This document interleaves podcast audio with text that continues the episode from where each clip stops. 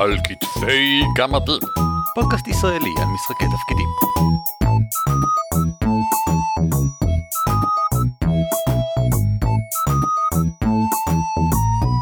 שלום וברוכים הבאים לעל כתפי גמדים. פודקאסט ישראלי על משחקי תפקידים. שמי הוא רן אבירם. נעים מאוד, אני הוא אורי ליפשיץ. והפעם יש איתנו אורח. גיל רן, הצג את עצמך. שלום, אני גיל. יכול להיות שאתם כבר מכירים אותי, שמעתם עליי, אני משחק משחקי תפקידים משהו כמו 20 שנה, מנחה משהו כמו 15 שנים, אה, עד לא מזמן הייתי בוועד העמותה למשחקי תפקידים בישראל, וזהו אני חושב, אין עוד הרבה מה להציג לגביי. אה, אנחנו דיברנו, אנחנו, אני דיברתי עליך כשהפודקאסט עוד היה רק אני לפני איזה שלוש שנים, 2011 אה, או משהו, ציינתי שאתה עושה איזה חד"פים לפי דרישה אז וכל מיני דברים כאלה. אה, ואנחנו הפעם הבאנו אותך ובהקלטת הנגאוט און אר, מה שיכול להסביר את איכות הקול היחסית נמוכה הפעם, אני מקווה שהיא לא נפגעת יותר מדי, אבל זאת הדרך היחידה שבה יכול להקליט את זה, כי הוא נמצא כרגע במשרדי גוגל בארצות הברית בניו יורק, והשילוב התלת יבשתי הזה היה קצת מורכב לנו הפעם. אמ, הפעם הבאנו אותך כדי לדבר על מה בעצם, מה זה דינמיקת קבוצה, דינמיקת מנחה? כן, ואולי כדאי אזהרה לאור הסקר שהעלינו, אנחנו בדרך כלל מתעסקים בדברים יותר פרקטיים, אבל היום נלך יותר לתיאוריה, ולבחינה קצת יותר מעמיקה של כמה מושגים ותיאוריות ודברים באמת מעניינים. אני מקווה שאנחנו נגיע גם לפרקטיקה ולא נדבר רק, רק תיאוריה, כי יש מה לדבר פרקטיקה כשמדברים על דינמיקה, mm-hmm. והמטרה היא בסופו של דבר להתעסק באותן בעיות שמתעסקים בדרך כלל, אבל בגישה קצת שונה. אנחנו הגענו לפרק הזה אחרי שאני ניגשתי לכם ודיברנו על זה שבהרבה מאוד מקרים אתם מציעים פתרונות בתיאום ציפיות, ובחלק מהמקרים האלה אפשר לפתור את אותם עניינים בתוך המשחק, לא לקחת את זה למחוץ למשחק.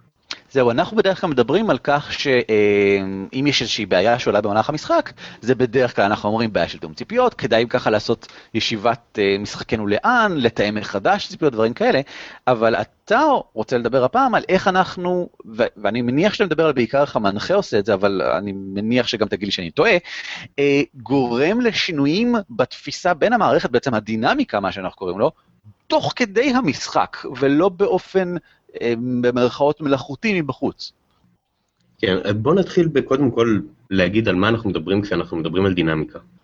אז כשאנחנו מדברים על דינמיקה, אנחנו מדברים על סוג האינטראקציה בין המשתתפים במשחק. שחקנים, מנחה, לכולם יש איזשהו חלק ביצירה של הדינמיקה הזאת. בכמה אינטראקציה יש בין השחקנים לבין המנחה, כמה אינטראקציה יש בין השחקנים לבין עצמם, כמה זמן המנחה מדבר לבד, כמה זמן שקט יש במשחק, מה אמצעי התקשורת העיקריים במשחק וכל הדברים האלה. Mm-hmm. אם האינטראקציה באופן כללי היא חיובית ואנחנו עובדים ביחד, או האינטראקציה היא אנחנו אחד נגד השני, כל הדברים האלה הם עניין של דינמיקה של הקבוצה. אז... אני רק רוצה להוסיף נקודה אחת. אתה הוספת, אתה שיחקת הרבה משחקים, אתה הנחית הרבה משחקים שעוסקים בקונספירציה ודברים שכאלה, זאת אומרת, אתה די, אתה רגיל, לפחות מנוסה, באמת ברעיון של שחקנים אחד נגד השני, שזה משהו שהוא לא מאוד נפוץ אצל הרבה שחקנים בארץ, אני חושב, mm. שנוהגים לשחק בשחקנים אה, סלאש מול מנחה כאילו. נכון, אחד הדברים לגבי משחק קונספירציה זה שמאוד מוקדם במשחק קונספירציה מבססים דינמיקה של הסתרה. כלומר, אינטראקציה בין המשתתפים במשחק היא אינטראקציה של אנשים שמצד אחד מסתירים אחד מהשני דברים, מצד שני מנסים להבין מה האחרים מסתירים מהם. כמה הערות, אחד, זה נושא ששלושתנו, גם ספציפית, אה, דיברנו עליו בעבר, במספר אירועים שונים. בואו ננסה לא להזכיר יותר שיחות קודמות, ותמיד להתקדם ולהתחיל מאפס כביכול. בסדר. סבבה. ורק רציתי לתת דגש שבעצם המשחקים של גיל, שראיתי חלק מהם, זה באמת uh, הדינמיקה בין השחקנים עם הרבה יותר חלק מרכזי מהמשחק, מאשר לפעמים התוכן. כלומר, זה באמת uh, בגלל שהשחקנים הם אחד נגד השני. אז בעצם מה שקורה ביניהם הוא הרבה יותר מעניין מאשר נניח מה שקורה מול המנחה, שזה, uh, חסר לי מונחים, שזה משהו שבאמת משותף לכל הקבוצה, בניגוד למישהו מול מישהו. כן, יש לי משחקים שבהם כתובה כל כך מעט עלילה שזה מדהים, כי הרעיון הוא שבגלל שהדינמיקה בין השחקנים כל כך, כל כך מורכבת, העלילה תתקדם נורא נורא נורא לאט, ואין בעצם טעם לכתוב עלילה, כי האינטראקציה תתפוס את כל הזמן בלי ששום דבר יזוז קדימה, אבל זה מספיק מעניין. אוקיי, אה, אז בוא תפרט טיפה יותר על לגבי הדינמיקה, איך היא מתפתחת, איזה סוגים של דינמיקה יש. אוקיי, אז קודם כל צריך להבין שדינמיקה זה משהו של קבוצה, ובמשחק תפקידים אנחנו מדברים בכל רגע נתון על שלוש קבוצות שונות שקיימות במשחק. אני אתחיל מבחוץ ואכנס פנימה. הקבוצה הראשונה שיש היא קבוצה של אנשים שנפגשים. ולהתעסק בדינמיקה של האנשים האלה ולנהל אותה, זה משהו שלדעתי הוא לא התפקיד של מנחה במשחק תפקידים. לעשות משהו כזה, להתערב עכשיו בדינמיקה בין המשתתפים, זה קצת יותר מדי אלים. היו מקרים שהנחיתי לזוגות, ואני לא רוצה להיכנס לדינמיקה בין בני זוג, למשל. אז אנחנו לא נתייחס לזה, אבל צריך להכיר בזה שזה קיים, כי זה נתון, זה משהו שהשחקנים מגיעים איתו למשחק. לדוגמה, אם שניים מהשחקנים רבו ביניהם בנושא אחר, וזה אה, גולש למשחק, זה משהו שברמה הזאת. נכון. זה מה שצריך לקחת בחשבון. הדבר השני זה דינמיקה בין שחקנים, זה האנשים שכבר נכנסו לתוך ההקשר של המשחק, והם משחקים במשחק. ברגע שאנחנו בתוך סיטואציה של משחק, נוצרת איזושהי קבוצה מלאכותית, שהאינטראקציה שלה היא אינטראקציה של משחק תפקידים. זאת הקבוצה הכי מעניינת. הקבוצה השלישית היא קבוצת הדמויות. הקבוצה הזאת היא פחות או יותר הקבוצה הכי פחות מעניינת. למה זאת הקבוצה הכי פחות מעניינת? כי אין לנו גישה ישירה לקבוצה הזאת. כל הגישה שלנו לדמויות היא דרך השחקנים. יש לנו את השחקנים בתור מתווך לדמויות, כל דבר שיקרה עם הדמויות יקרה גם מסביב לשולחן. ולכן כשאנחנו מנהלים דינמיקה, גם אם אנחנו מנהלים את הדינמיקה של הדמויות, אנחנו רוצים להסתכל על מה הפעולות שאנחנו מבצעים מול השחקנים מסביב לשולחן, ולא מה הפעולות שיקרו לדמויות עצמן. אתה יכול לתת איזה דוגמה להבדלה בין שתיהן? למשל משהו שכן קורה בדינמיקה 2 ולא קורה בדינמיקה 3, זאת אומרת, כדי לעזור, לעזור אולי להבין את ההבדל שם. אני אתן דוגמה של פעולה שקורית במרחב המשחקי, בדבר הזה שהוא מסביב לשולחן, שבו מתרחש המשחק בין שחקנים, אבל בעצם לא עושה שום דבר במרחב המדומיין, איפה שקורה, אה, איפה שקורית העלילה, איפה שהדמויות פועלות. שזה מצב שבו אני משחק עכשיו דמות, ואני מצביע על שחקן אחר ואומר אני תוקף אותו. ואז שחקן שלישי אומר וואו וואו וואו, לא לעניין, אנחנו לא תוקפים פה אחד את השני. ואז כולם מהנהנים, ואז אני אומר, אה, א- אוקיי, אז אני תוקף את האורק במקום. זה לא קרה בתוך מש- המשחק אף פעם, אבל כן קרה כאן משהו, הוא פשוט קרה בינינו השחקנים, ברמה הזאתי. נכון. זה עדיין בתוך המשחק, לא מחוץ למשחק, זה עדיין חלק מהמשחק. והדבר הזה ישפיע על האירועים הבאים במשחק. הדבר הזה הוא סבבה. שינוי בדינמיקה של המשחק, כי בפעם הבאה שאני אחשוב על אולי לתקוף דמות של שחקן אחר, אני יודע שזה משהו שלא עושים. אוקיי, זה, זה נשמע כמו תיאום ציפיות on the fly, איפשהו. נכון. כן, אבל בוא ניקח לדוגמה שאחד מהשחקנים אומר, טוב, הדמות שלי גונבת אה, חמש מטבעות זהב מהדמות השנייה. גלגלנו, הוא הצליח לגנוב את חמשת המטבעות, אה, והבחור השני, הדמות השנייה לא שמה לב לצורך העניין. אז יש פה את עניין ההפרדת שחקן דמות, אבל בעצם, כן, קרה משהו בדינמיקה בין הדמויות, ש- בין השחקנים, שכן מאוד ישפיע על כל המשך המשחק, למרות שכביכול הוא לא משפיע על הדמויות בכלל. נכון. אוקיי, רק רציתי לוודא שקלטתי. אוקיי. אז אנחנו מדברים על דינמיקה בין שחקנים. וכאן אנחנו, קודם כל אנחנו צריכים להסתכל על איך דינמיקה בדרך כלל נראית במשחק סטנדרטי. במשחק סטנדרטי אנחנו מסתכלים על דינמיקה של קבוצה שעובדת ביחד. אם אנחנו מדברים על D&D, על Pathfinder, על משחקים כאלה, הקבוצה עובדת ביחד, יש לנו גיבורים שעובדים ביחד לטובת איזושהי מטרה. אם אנחנו לא נעשה כלום, זאת הדינמיקה שתהיה לנו, ותמיד יש לנו דינמיקה. לא משנה מה אנחנו משחקים, איך אנחנו משחקים, יש לנו יותר מבן אדם אחד, אז יש דינמיקה בין אנשים. גם אם אני לא רוצה לנהל את הדינמיקה, גם אם הדינמיקה שיש לי במשחק כבר טובה לי, הידיעה של יש לי את הדינמיקה הזאת, זה מה שקורה אצלי בקבוצה, היא ידיעה טובה. כי אם מתישהו משהו ישתנה ואני אשים לב לזה, משהו לא יעבוד ואני אשים לב לזה, אני אוכל לזהות את זה מאוד מאוד מוקדם. אני לא אצטרך ששחקן יבוא אליי ויגיד לי, יש איזושהי בעיה במשחק, בדרך כלל גם השחקן הזה לא ידע לבוא ולהגיד לי, זאת בדיוק הבעיה, ולהבחין מה הבעיה הנקודתית שהוא רוצה לפתור, הוא פשוט יגיד משהו לא עובד. ובדרך כלל המעבר ממצב של הכל סבבה למשהו לא עובד, זה איזשהו שינוי בדינמיקה. זה, אני יודע שזה נשמע טיפה באוויר. זהו, נשמח לדוגמה שוב פעם. אה, רגע, אז אני, אני מחפש דוגמה ממשחק, אה, ממשחק שלי. אני אתן, אני אתן דוגמה מהקמפיין האחרון שלי, שהתחיל בתור קבוצה שעובדת יחד, ומאוד מהר שני שחקנים גילו שיש בעצם ניגוד אינטרסים מאוד מאוד חזק בין, בין מה שהדמות הזאת עושה לבין מה שהדמות הזאת עושה, והתחילו פיצולים בקבוצה. הפארטי התפצלה המון המון המון פעמים, בגלל שהדמות הזאת רצתה לעשות את זה, הדמות הזאת רצתה לעשות את זה, יותר מאוחר בקמפיין זה גם הגיע לממש מאבק בין הדמויות, אבל ברגע שהקבוצה התחילה להתפצל, יש פה שינוי מאוד מאוד ברור בדינמיקה. ש- שאתה כמנחה אישרת, אני מבין. כן, שאני. כמנחה, שאני כמנחה גרמתי, אישרתי, יותר מאוחר אני עשיתי דברים כדי לשנות את זה. אני עשיתי, הפכתי לגמרי את הדינמיקה של, ה, של הקבוצה על ידי זה שהוצאתי את הדמויות מעיר למסע. עכשיו זה נשמע כמו משהו שעושים לדמויות, למה זה משנה את הדינמיקה של המשחק?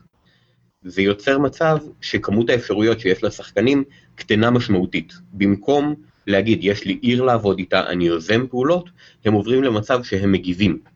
מה שקורה במסע זה משהו שהם מגיבים אליו, ואז השליטה שלי במה שקורה במשחק, באיפה הדמויות נמצאות, לאן הן הולכות, לאן הן הולכות, אם הן מתפצלות או לא, הרבה יותר גדולה. הם גם, ב... כשהם במסע, הם באיזשהו מקום יותר תלויים אחד בשני, כדי להמשיך קדימה, לעומת בעיר שבו, בעצם שוב, בגלל שיש יותר משאבים אולי, אז הם יכולים להישען על המרקם שמסביבה. נכון, למרות שזה תלוי בהמון המון המון דברים. אוקיי. אוקיי, אז אתה בעצם מצמצם את מרחב האפשרויות של הקבוצה, את, את כמות הדרכים שהעלילה יכולה להתפתח. איזה עוד טריקים, זהו, אני אשמח לשמוע כן. דווקא איזה עוד טריקים, חוץ מזה למשל, יש בדינמיקה, כלומר, כמנחה אתה יכול להשתמש בהם כדי להשפיע על הדינמיקה. זה יש כמו טריק מעניין, להפוך את סוג הסיפור לסוג סיפור אחר, את המקום שבו הם נמצאים בעצם, למקום אחר אולי, אה, לא בדיוק אותו דבר כמו סוג אה, לא, רגע, לגרום לכך ש... אני חושב שהבנתי, ערן, נניח שיש ויכוח בין השחקנים, או אפילו בין הדמויות, על, על מה הדבר הנכון הבא לעשות, והוא נגרר ונגרר ונגרר, ואתה פתאום אומר, טוב, גובלין נכנס לחדר, והוא מבחין בכם, צורח, ועוד מלא גובלינים מסתערים. העברת את המשחק למוד של לחימה, הדינמיקה חייבת להיות, אוקיי, יש משבר, בואו נתמודד עם המשבר, אה, ונתפקס. אז זהו, אני באמת אשמח לדעת, האם מבחינתך, גיל, זה באמת שינוי דינמיקה שעושה מנחה? להכניס גובלין לחדר בזמן אה, ויכוח? אורקים בועטים. בדלת כזה? ודאי. וואלה, אוקיי. כי הדבר הזה, זה באמת טריק קלאסי. כן, זה טריק קלאסי וצריך לקחת בחשבון שהוא עושה כמה דברים לדינמיקה. קודם כל, הוא, המנחה בא בנקודה הזאת ואמר, אני עכשיו משפיע על המשחק, אתם מפסיקים להתעסק בדברים ביניכם לבין עצמכם, אני עכשיו מזיז אתכם, מזיז את הפוקוס שלכם למשהו אחר, למשהו שאני קובע. דבר שני, בהרבה מאוד מקרים, בנקודה שזה קורה, יש שינוי מאוד חד בקצב של המשחק. כן. ושינוי כן. בקצב של משחק זה שינוי דינמי מאוד מאוד מאוד משמעותי. זה, זה, זה דרך קלה להפוך כל, אורקים באים בועטים בדלת, זה דרך קלה להפוך כל דבר ל, במרכאות, סצנת קרב, או אתה יודע, להפוך לאקשן מהיר, או בכלל, לקצב מהיר של פעולה. אה, איך אני יכול לעשות את ההפך, תאורטית? להוריד קצב? כן, בואי נגיד שאני מעוניין, אולי אני רואה שהשחקנים שלי, אה, לא, אין להם את המרץ לזה כרגע, או שאני מרגיש שזה זמן נכון לרגיעה מסוימת, כי אני רוצה לעודד למשל שיחות בין דמויות ודברים כאלה, שזה משהו שפשוט לא עומד לקרות בקצב מהיר, כי השחקנים עסוקים מדי בדברים אחרים בדרך כלל בזמן הזה. איך אני יכול לגרום לקצב איטי יותר? אני מניח שתכניס אותם לסיטואציה של, של דיבור, של אה, אה, דברים שברורים להם, שהם ירגישו בטוחים. אני רוצה לתת. דוגמה לפעם שבה זה לא עבד לי. פעם אחת ניסיתי את זה וזה לא עבד לי, או, הרבה פעמים אני מנסה וזה לא עובד לי. הרעיון של downtime למשל, באופן כללי אומר, הרי, אתה יודע, בין הרפתקאות וכאלה, אבל לפעמים יש הרפתקאות שבהן יש מרחבים רחבים מאוד של זמן. אני אקח לדוגמה את המשחק תפקידים של אה, מיסטבורן, של הערפילאים, שדיברנו עליו פעם אחת בעבר, הוא משחק תפקידים שבדרך כלל מתרחש בתקופות ארוכות של זמן. אפשר שהרפתקה אחת, אני עושה הרפתקה במרכאות, כי זה לא בדיוק הרפתקאות, תימשך חודשים, שבמהלכן עושים גלגול אחד כדי לייצג שבועיים של עבודה פוליטית, למשל. ולפעמים במשחק יש רגעים שהם קטעי אקשן של חצי שעה ונגמר, וטירוף של אלף דברים, מיליון גלגולים, כי מתקיפים וכן הלאה וכן הלאה.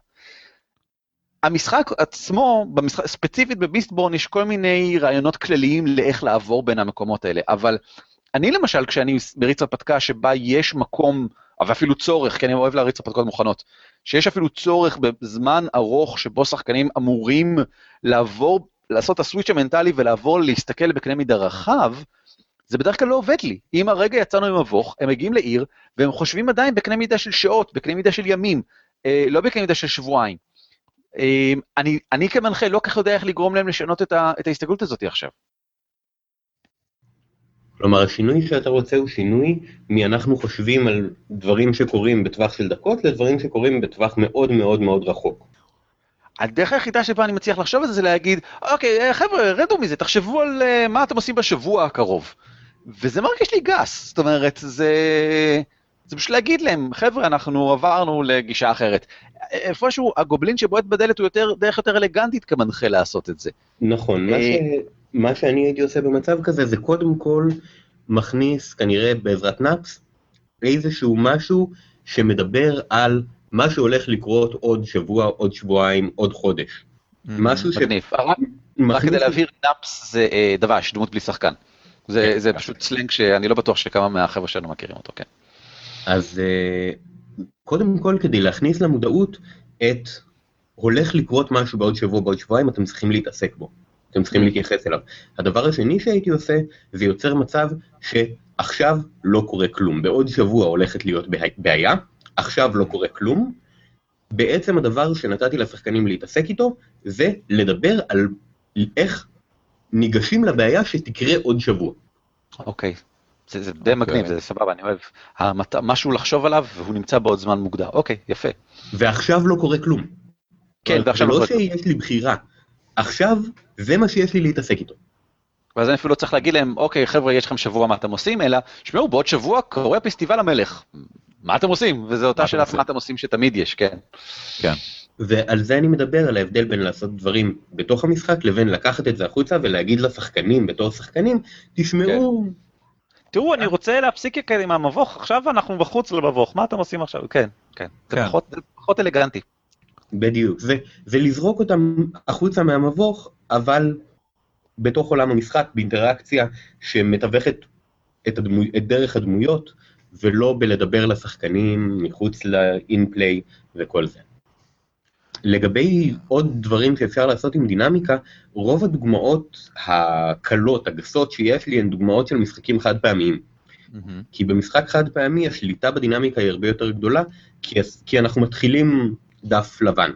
השחקנים מגיעים, לרוב אין להם ציפיות לגבי במה אנחנו הולכים להתעסק במשחק, הם מחכים לראות מה המנחה מביא להם. ואז למנחה יש זמן מאוד קצר בתחילת המשחק, כמה דקות, כדי לבסס, זה מה שאנחנו הולכים לעשות במשחק הזה. אני רק אצרף עוד משהו קטן, גם הקדימון באיזשהו מקום, אה, כמו שדיברנו בפרק על קדימונים, עוזר בלבסס את, ה, את אותה בסיס ראשוני, אבל כמו שאתה אומר, זה, זה מעט מאוד, אה, ובאמת חייבים לתת את הכל לידיים של המנחה תוך כדי. נכון, אני אתן לדוגמה קונספירציה.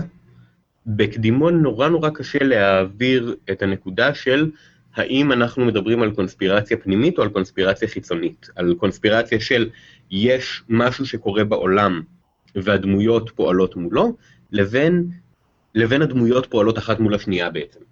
שזה שני סגנונות של קונספירציה, אבל uh, הם שונים מאוד אחד מהשני. ושני, והדוגמאות האלו שנתת הם גם בדינמיקות מאוד שונות. זה האם כל הקבוצה עובדת ביחד או אחד נגד השני באמת. נכון.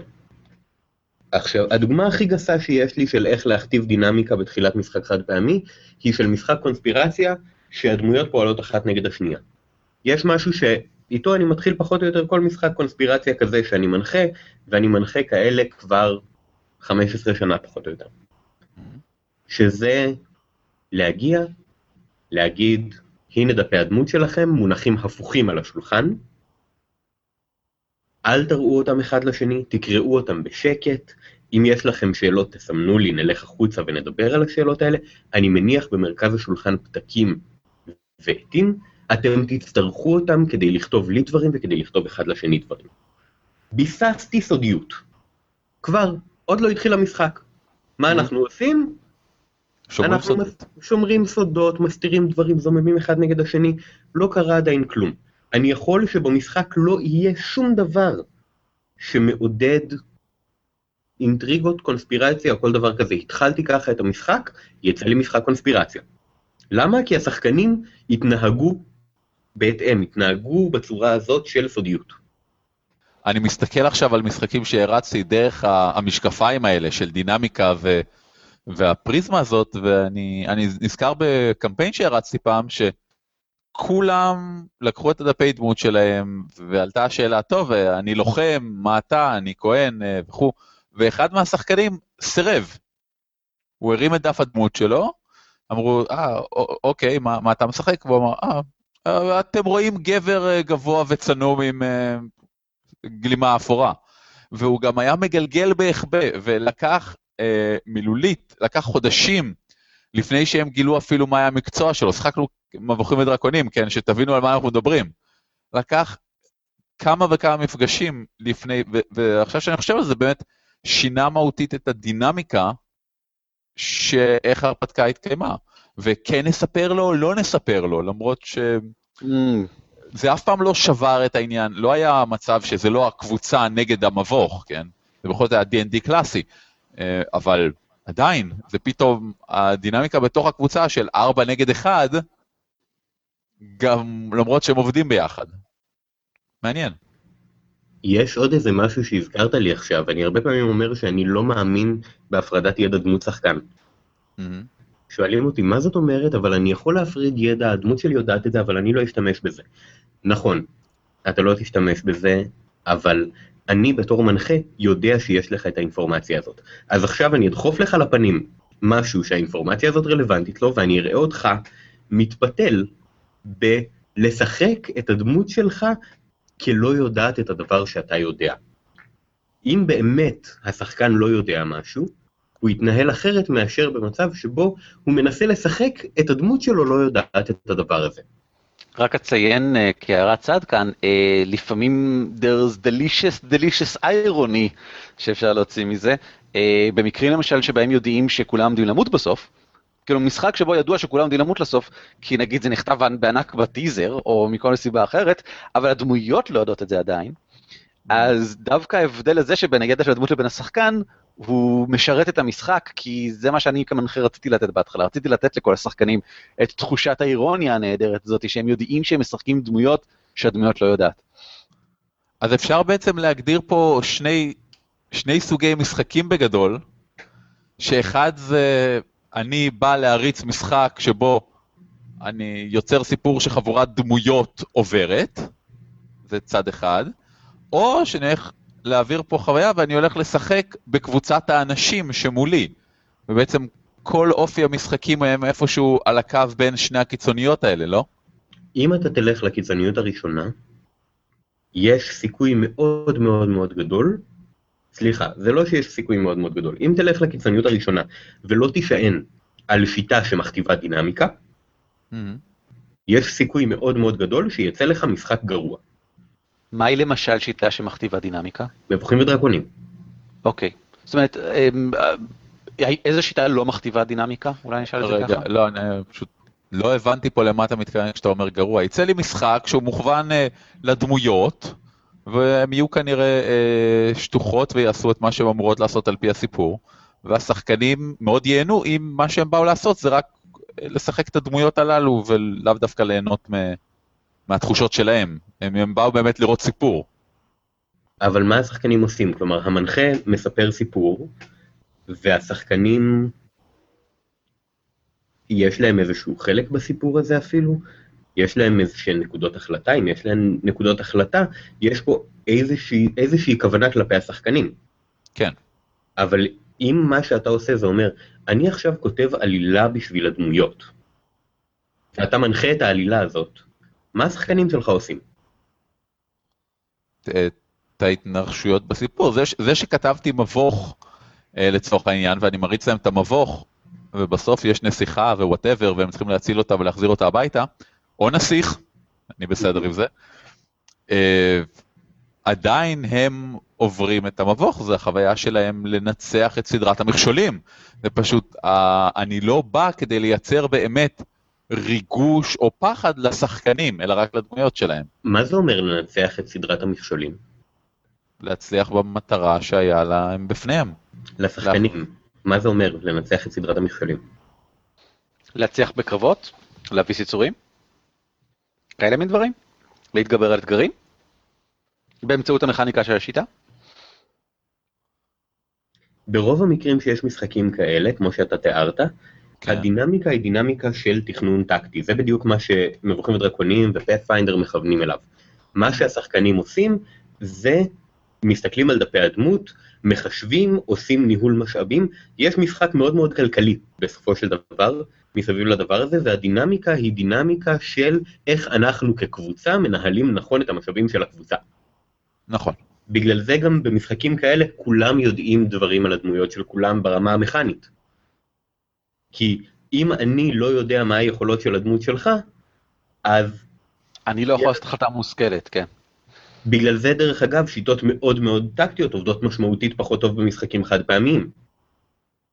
בגלל זה בקמפיינים עם שיטות עם הרבה קרבות ודברים כאלה, החלק הטקטי של המשחק משתפר לאורך המשחק למרות שלכאורה הוא אמור להיות עוד מאותו דבר.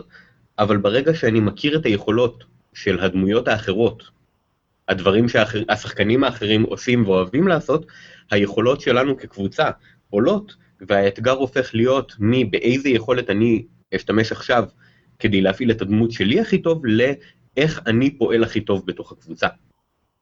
בוא, בוא בלי קשר נפסיק להגיד אה, משחק יותר טוב, פחות טוב, כי אתה יודע, זה, זה כבר שאלה של טעם. אה, אתה אומר שהדינמיקה הספציפית הזאת מובילה למשחק שהוא באמת כלכלי, אה, ניהול משאבים, עבודה בתוך הקבוצה וכו'. אני מסכים. נכון, עכשיו, בלי לשים לב, אתה תכננת את הדינמיקה הזאת, כי אתה אמרת, מה שהשחקנים עושים זה להתמודד עם אתגרים באמצעים מכניים. כן. אז זה לא שאין לך תכנון לשחקנים, יש לך תכנון לשחקנים. אז יצא לך משחק סבבה. אם אתה לחלוטין התעלמת מהשחקנים ואמרת, זה מה שהדמויות עוברות, ולא עצרת כדי לחשוב מה השחקנים עושים. עכשיו, אם אתה משתמש בשיטה מאוד מכנית, בהרבה מקרים אתה לא צריך לעצור לחשוב על זה, כי מה שהשחקנים עושים, זה מה שהשיטה אומרת להם לעשות. וזה עובד. כי השיטה בעצם אה, מכווינה אותנו למכניקה ספציפית, לדינמיקה ספציפית, סליחה. נכון, אחד הדברים שכשאני מסתכל על איזשהו משחק, חושב לקנות אותו ודברים כאלה, אני אוהב לפתוח את דף הדמות. כי מה שקורה זה ששחקן שלא יודע מה לעשות, מה שהוא עושה זה מסתכל על דף הדמות שלו ואומר, אוקיי, איזה פעולות אני יכול לעשות בדיוק. לפי מה שכתוב כאן. בדיוק, שזה אגב אחד הדברים המקסימים למשל בוונור בעיניי, אה, בכל, בכל שיטה, כמו שאתה אומר, דף הדמות הוא אה, המקום שאליו אני מסתכל, אה, ובעצם אנחנו אומרים כאן, אם נגיד שכל מכניקה היא בעצם בסיס לדינמיקה, אז אתה מסתכל על דף הדמות, אתה בעצם אומר לאיזה כיוונים אני יכול לקחת את המשחק, לא רק לאיזה כיוונים, אה, לא רק איזה גלגולים אני יכול לבצע, כי זה בעצם אומר בערך את אותו דבר. אז בוונור, ונור הוא עולם המבוך, אה, תרגום לעברית וכן הלאה, כבר דיברנו עליו בעבר. אה, מה שרשום לך על דף הדמות זה נקרא מהלכים, והם די מגניבים באופן כללי. זה רשימה של דברים מגניבים שתואמים למקצוע שלי שאני יכול לעשות. אני לא, לא שאני אומר שמה שמופיע בפאת'פיינדר למשל, שזה בגדול רשימה של מיומנויות שאני יכול לגלגל וכמה אני טוב בהן, אבל אלה הם דברים מאוד שונים ממה שאני רואה בוונור. בוונור השאלה היא לאיזה כיוון אני לוקח את הסיפור עכשיו עם הדמות שלי, בסופו של דבר. איזה דבר מגניב הדמות שהיא תעשה עכשיו, שיכול לשפר את הסיפור. אה, ולאו דווקא האם כדאי לי לנסות לטפס על הקיר, לא, אני לא טוב בזה, עדיף שאני אנסה אה, לשבור את הדלת, whatever. לגבי דברים שקשורים למכניקה, אני אתן עוד דוגמה, אין לי מושג אם תשתמשו בו בסופו של דבר. כשאני מכין משחק בהנחיה אולימפית, אני מסתכל על האלמנטים והדבר הראשון, פחות או יותר, שאני מחפש, זה מה מתוך האלמנטים האלה יכול להכתיב דינמיקה. או יכול להיות דינמיקה שאני אכוון אליה. אז בהנחיה אולימפית שהייתה בגיבורים, אחד האלמנטים היה זוגיות. ובלי לדעת מה המשחק שאני הולך לעשות בכלל, הדבר הראשון שנכתב אצלי על הדף פחות או יותר, זה זוגיות, דינמיקה. ואני כיוונתי את כל המשחק לזה שתהיה לי דינמיקה של זוגיות. אחר כך הייתי צריך לעצור ולחשוב איך אני עושה דינמיקה של זוגיות. ובסופו של דבר מה שעשיתי זה יצרתי מצב שבו דמות פיזית, נשלט כל דמות פיזית, נשלטת על ידי שני שחקנים שיכולים או לעבוד ביחד ואז יהיה להם יתרון מכני, או לעבוד אחד נגד השני ואז יהיה איזשהו חיסרון מכני ואחד מהם ינצח ויפעיל את הדמות, mm-hmm. אבל יש שני שחקנים ששולטים ביחד בדמות ובעצם זה יוצר מצב שמלבד זה שאני עכשיו מנחה משחק לקבוצה של שחקנים ויש איזושהי עלילה שמתרחשת מול הדמויות, לכל זוג שחקנים שיושבים אחד מול השני, יש איזושהי דינמיקה פרטית שלהם, של איך הם מתנהלים אחד מול השני בהפעלה של הדמות שהם שולטים בה יחד. בעצם אה, יצרת דינמיקה קבוצתית ודינמיקה של קבוצות קטנות יותר בתוך הקבוצה הזאת. ש... הדינמיקה של אה, הקבוצות הקטנות יותר בתוך הקבוצה הזאת, לא אני יצרתי, אני אמרתי, עכשיו אתם שניכם צריכים לעבוד ביחד, ולא הכתבתי איך בדיוק הם עושים את זה. הכתבת מה ההשלכות של זה, זאת אומרת, המכניקה אומרת מה יקרה אה, אם הם פועלים ככה או אם הם פועלים ככה, זה יותר כמו הנתיב שבו המים זורמים, לא ממש המים עצמם. נכון. אה, רק אבהיר שהנחיה אולימפית זה אירוע אה, על-כנסי, זה משהו שקורה פחות או יותר בכל כנס בארץ. יהיה גם באייקון הקרוב, דרך אגב, אנחנו ניתן קישור אם אתם רוצים להירשם, מומלץ בחום. אני חושב שזה כבר השביעי, לא, השישי לדעתי. יהיה על גיבורי על, יהיה ממש מגניב, כי כל הנחיה אולימפית שהייתה עד עכשיו הייתה ממש מגניבה. אה, אורי זכה בחלקם במקום ראשון, אני זכיתי במקומות שני, מקום שני פעם, לא יודע מה. וכולנו, כל שלושתנו השתתפנו כבר בכמה. זה ממש סבבה, זהו, אין לי מה להרחיב לגבי זה. אתה מדבר פה הרבה מאוד על, על הדינמיקה, על איך לזהות מהדינמיקה, איך, להפ... איך ליצור דינמיקות שונות, אבל אני חושב רגע על הקהל שלנו, על המאזינים שלנו, שיש להם משחק. הם עושים את המשחק. עכשיו הם, באמת, וזה משהו שאני מאוד אשמח אם אנשים ינסו לעשות. תסתכלו על המשחק שלכם, תראו מה הדינמיקה, איך הקבוצה עובדת אחד עם השני, איך הם עובדים מול האתגרים שאתם נותנים להם, ותנסו פשוט לשנות את זה לדינמיקה אחרת. אפילו סתם כדי לראות מה יקרה, כאילו ללחוץ על הכפתורים של השחקנים כדי להוציא מהם דברים חדשים.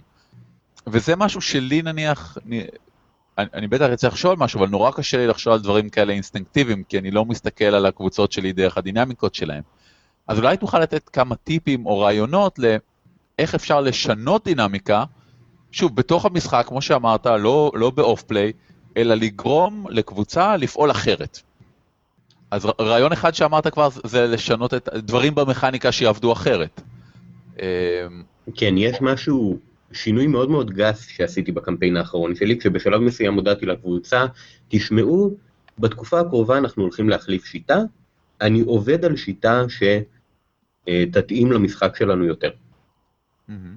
ומה שעשיתי עם השיטה הזאת, זה העצמה מאוד מאוד מאוד חזקה של עבודה קבוצתית, ברמה של שחקן שעובד לבד צריך הרבה מאוד מזל כדי לעבור מספר מטרה 25, mm-hmm. ארבעה שחקנים שעוברים, שעובדים יחד, נורא בקלות עוברים את החמישים. אז זה משהו בעצם שכל אחד יכול ליישם, אה, פתאום לשים לשחקנים שלך כמה אתגרים, שפשוט בלתי אפשרי לעבור אותם ביחד, לבד, ולחייב שיתופי פעולה של דמויות בתוך הקבוצה. נכון. עוד משהו שיצא לי גם לעשות כמנחה וגם לחוות כשחקן, זה מצב שבו יש לדמות איזשהו אינטרס, ומול כל הקבוצה שמים את השחקן הזה בנקודת החלטה של בחירה בין האינטרס של הדמות שלו לבין איזשהו אינטרס קבוצתי. בנקודה הזאת, עשינו משהו בדינמיקה של המשחק, קודם כל שמנו זרקור מאוד מאוד גדול על השחקן הזה בנקודה הזאת במשחק. אי אפשר להתעלם מזה. הדבר השני שקרה כאן, זה שנתנו לשחקן הזה אפשרות מאוד מאוד חזקה להשפיע על הדינמיקה של הקבוצה. בעצם זאת פעולה של מנחה שאומר לשחקן, אתה עכשיו בוחר איך הקבוצה הזאת מתנהלת. מה יותר חשוב, מה שאני רוצה, או מה שהקבוצה עושה. אה, אני רוצה לציין כאן רק בהערת אגב, אה, שמעתי היום את הפרק החדש ביותר מהפודקאסט קנן רובין Talk About Stuff, שהוא פודקאסט יוצא מן הכלל, אני אתן קישור. אה, רובין הזה זה רובין דילוז, אחד מהשאקלים בתחום התיאוריה של משחקי תפקידים בכלל. ושם הוא מדבר על, הוא מדבר על כל מיני דברים מעניינים בפרק הזה, אבל אחד מהם היה לגבי ספציפית איך לגרום לסוג של דינמיקה דומה למה שאמרת עכשיו, אה, לתת לכל אחד, שכל אחד יגדיר את מטרתו שלו מבחינתך, אה, שכל שחקן יגיד מה הוא רוצה להשיג, ואז תמצא דרך כמנחה שבהן הן סותרות אחת את השנייה, אה, כדי ליצור יריבות. למשל, אם אני רוצה את ליבה של גריזלדה, ואני רוצה את הממלכה, אז גריזלדה יהיה הנסיכה, וכדי להשיג את הממלכה אני חייב להרוג את גריזלדה.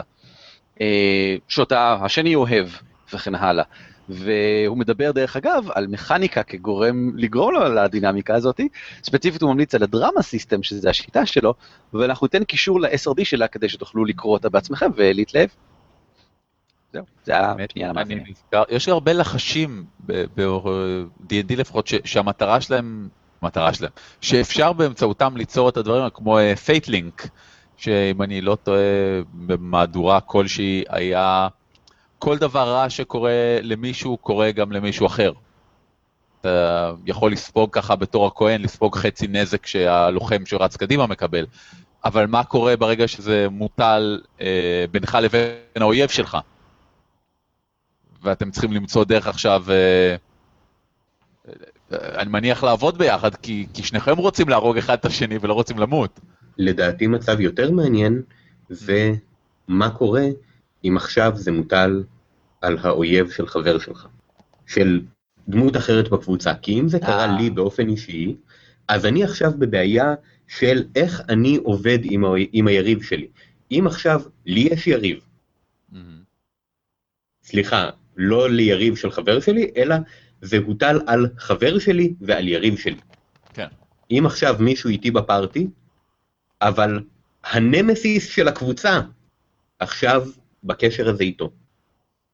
מה אנחנו עושים כקבוצה? כלומר, אני יכול להקריב עכשיו את החבר שלי ולנצח את הקמפיין, להשלים את ההרפתקה וכאלה, אבל על הדרך אני אהרוג לו את הדמות. זה, זה יותר מעניין בעיניי. כן. בהחלט מעניין. אני ממש מרגיש שאני צריך זמן עכשיו לשבת ולהריץ מחדש בראש שלי קמפיינים שהרצתי תחת הפריזמה של דינמיקות בין שחקנים. אני רוצה, יש משהו שאני רוצה לדבר עליו לגבי כלי, הכלי הכי חזק לשנות דינמיקה הוא התניות. עכשיו, התניות צריכות להיות בנויות מאוד מאוד טוב. למה אני מתכוון כשאני אומר התניות? עכשיו קרה משהו במשחק, איזשהו שחקן ביצע איזושהי פעולה. גם בתור שחקן אחר בקבוצה, גם בתור מנחה, אני נותן פידבק לשחקן הזה. לפי הפידבק שנתתי, או שהוא יעשה פעולות כאלה שוב בהמשך, או שהוא יימנע מלעשות פעולות כאלה. כל הדברים האלה יכתיבו מה הפעולות הבאות שהשחקן הזה יעשה. מה שדיברנו עליו קודם, של אני תוקף את הדמות של שחקן אחר, ואז מישהו אומר זה לא לעניין, הפידבק הזה, יש בו איזושהי התניה, נתתי פידבק שלילי, זה קובע את ההתנהגות של השחקן בהמשך. משהו שאני שומע בהרבה מאוד התייעצויות של אנשים, שאלות שאנשים שואלים בפייסבוק, שאלות שאנשים שואלים אתכם, זה מקרים שבהם יש איזושהי בעיה, מנסים לפתור אותה בתוך המשחק, אבל לא מבינים עד הסוף את הפידבק. יש דוגמה, אני לא זוכר של מי, אני מתנצל אם, אם עכשיו אני משתמש בדוגמה של מישהו שלא רוצה שישתמשו בה, אבל אני לא זוכר של מי זה, זה היה בפייסבוק לפני כמה חודשים. של מישהו שיש לו שחקן שפשוט למד בעל פה את הסטטיסטיקות של כל המפלצות, כל פעם שנכנסים לקרב, הוא פשוט אומר, אה, ah, זאת המפלצת הזאת, זאת נקודת התורפה שלה, תוקף בדיוק את נקודת התורפה, מכסח את המפלצת לגמרי, שאר השחקנים לא נהנים, והמנחה לא ידע מה לעשות עם זה, מה הוא עושה עם השחקן הזה. ואנשים הציעו לו תמציא מפלצות חדשות. ואני קראתי את זה וחשבתי, אבל להמציא מפלצות חדשות זה לתת לשחקן הזה פרס. זה להגיד, אה, את האתגר ההוא עברת, הנה אתגר חדש. או תן לו חרב קסומה שתתווכח איתו לגבי פעולות. אז עכשיו אני נותן לו חפץ קסם בגלל שהוא עושה משהו שאני לא רוצה שהוא יעשה. שוב, אני מתגמל אותו עם פידבק חיובי על פעולה לא רצויה. הפתרון שלי הוא בתור מנחה. ברגע שאני מזהה את הדבר הזה, השחקן הזה יודע בדיוק איך לכסח את המפלצת, אני אומר, אה אוקיי, אתה מכיר את המפלצת? טוב, אז אין טעם לעשות את הקרב, הנה ה-XP שלכם, בואו נמשיך הלאה. זה פידבק שלילי, חתכתי לו את הכיף. הוא יפסיק לעשות את זה. זה באמת דורש הבנה בדינמיקה מאוד חשובה, והיא שפחות או יותר הכלי החשוב ביותר שיש לך כמנחה זה תשומת הלב שלך. והמוכנות שלך להקדיש זמן לדברים במשחק. ואם למשל, לא, הקרב הזה הוא לא מעניין, אז, אז דילגנו, בסדר, הצלחנו, המשכנו. הוא מסתכל בך המום.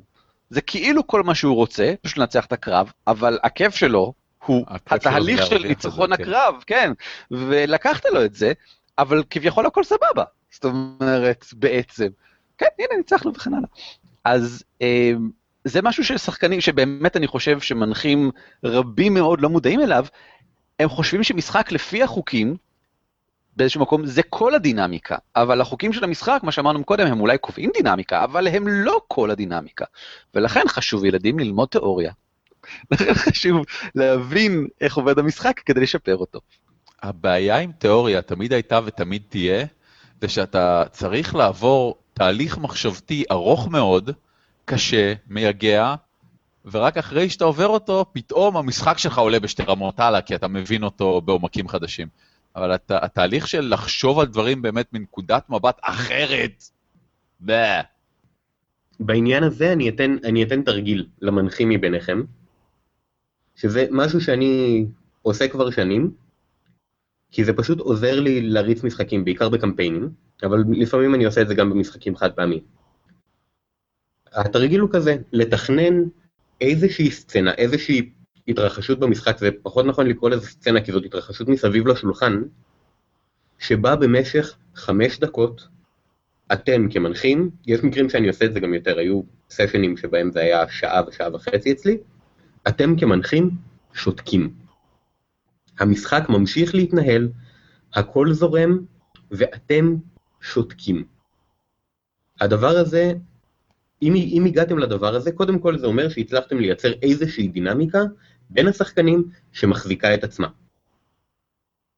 אלה מכם שעשו את זה, אולי יכולים, אה, אולי יודעים כבר, שהסיטואציות הכי הכי דרמטיות במשחק לא כוללות את המנחה, כי המנחה הוא בסטטוס שונה, הוא באיזשהו מעמד אחר משאר השחקנים, ולכן בכל פעם שהוא נמצא שם, יש משהו לא, לא טבעי במה שקורה. אבל אם האינטראקציה היא רק בין השחקנים, יכולה להיות דרמה מאוד מאוד חזקה. אז קודם כל זה פותח אפשרות לדברים כאלה. הדבר השני, זה שזה ייתן לכם זמן להסתכל מבחוץ על ההתנהלות של הקבוצה.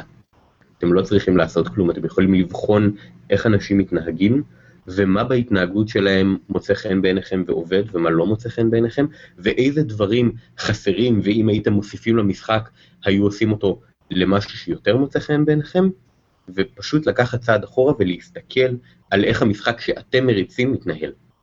אני רוצה להעיר בהערה קטנה כאן, בנוסף, שאנחנו מדברים כל הזמן על מנחה בתור זה ששולט בדינמיקה, אבל זה, אני לא יודע, אולי זה תלוי בהגדרה שלך של מהו מנחה, אני מדמיין מנחה בתור הבחור שנמצא מאחורי המסך, כן, ו- ו- ומקדם את ההרפתקה, אבל תאורטית, זאת אומרת, גם שחקנים יכולים להשפיע על הדינמיקה, אתה דיברת על זה מקודם, אה, על השחקן שאומר זה לא לעניין, אה, וכן הלאה, אבל אני חושב ששחקנים יכולים, דבר ראשון, מודעות לקיומה של דינמיקה היא דבר שחיובי גם בשבילהם, ואני חושב שגם יש להם יותר כוח להשפיע על דינמיקה ועל כיוון המשחק, מכפי שכביכול אולי נראה ממה שדיברנו כאן. ושאני אשמח להרחיב על זה בפרק אחר, אבל אנחנו פחות או יותר מגיעים לקצה זמננו עכשיו. אני אגיד על זה דבר אחד קטן. למנחה יש מילה אחרונה בעניין הדינמיקה. בדוגמה שאמרתי קודם, אם אחרי שהשחקן היה אומר את זה, המנחה היה אומר, לא, זה בסדר, תתקוף אותו, זה מה שהיה קורה. זה נכון גם בעניין של תיאום ציפיות, אנחנו תמיד אומרים שהמנחה הוא זה שבעצם שומר על הסטטוס קוו, זה, יש לו את האחריות לוודא שעמדנו בציפיות ההן, והוא הקו שלפיו מתיישרים. אז לשחקנים יש כוח לשנות דינמיקה, לנסות להכתיב דינמיקה, כל הדברים האלה, ו... אבל מנחה ששולט בדינמיקה, ידע לעשות את הפעולות כדי או לאשר את זה, או לחתוך את זה.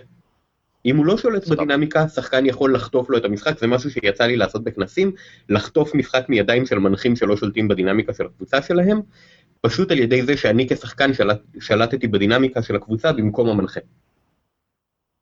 זה לא כל כך מורכב כשחושבים על זה, אם, אם אתה בעצם מתחיל דיון בתוך הקבוצה בין חברי הקבוצה, אם המנחה לא יעשה משהו גס כמו שאורקים ייכנסו לחדר, הדינמיקה נשארת בחוץ בין ה...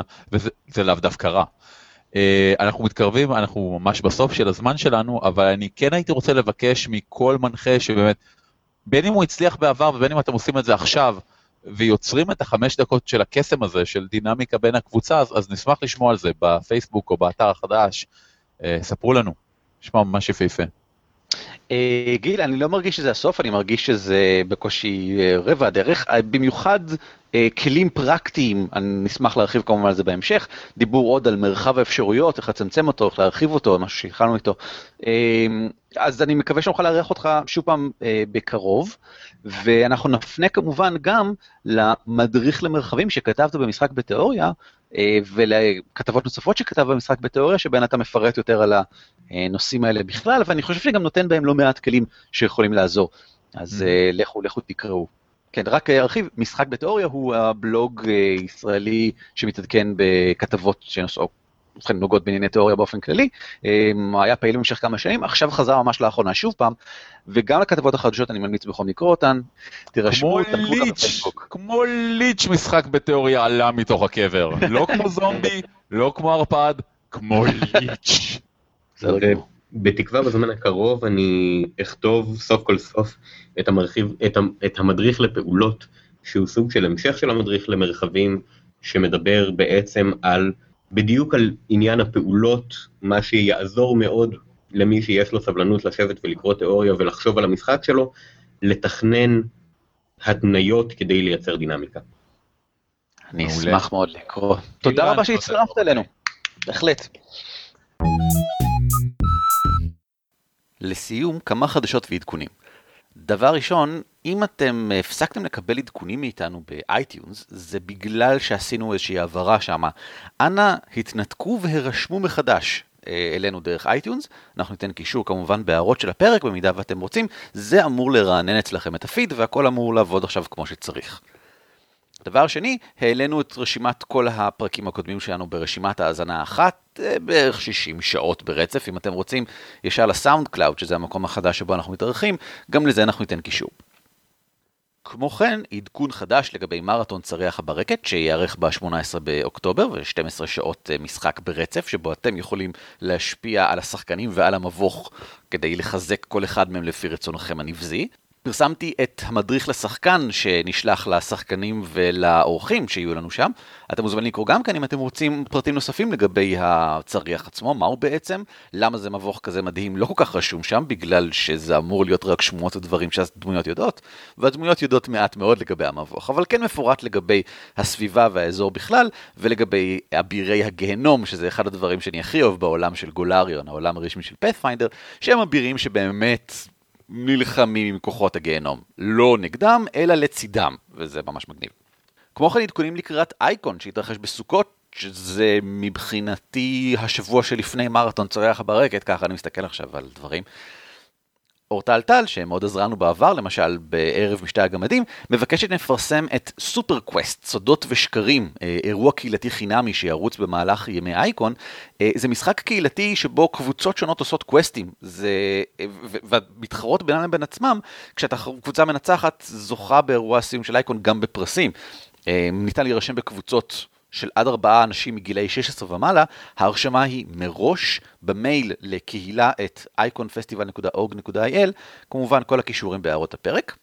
בנוסף, אנחנו מזכירים שוב פעם את ספיישל גובלינים של אה, אגודת מגלי הארצות של פאת'פיינדר, שם אה, נחום הגובלין, שיש לו איור מדהים, אנחנו ניתן, אה, לא ניתן קישור, אתם יודעים מה, אני אשים אותו בהערות הפרק כדי שתראו את האיור המקסים הזה, אה, שאביב אור איירה בשביל יהודה חלפון מאגודת מגלי הארצות.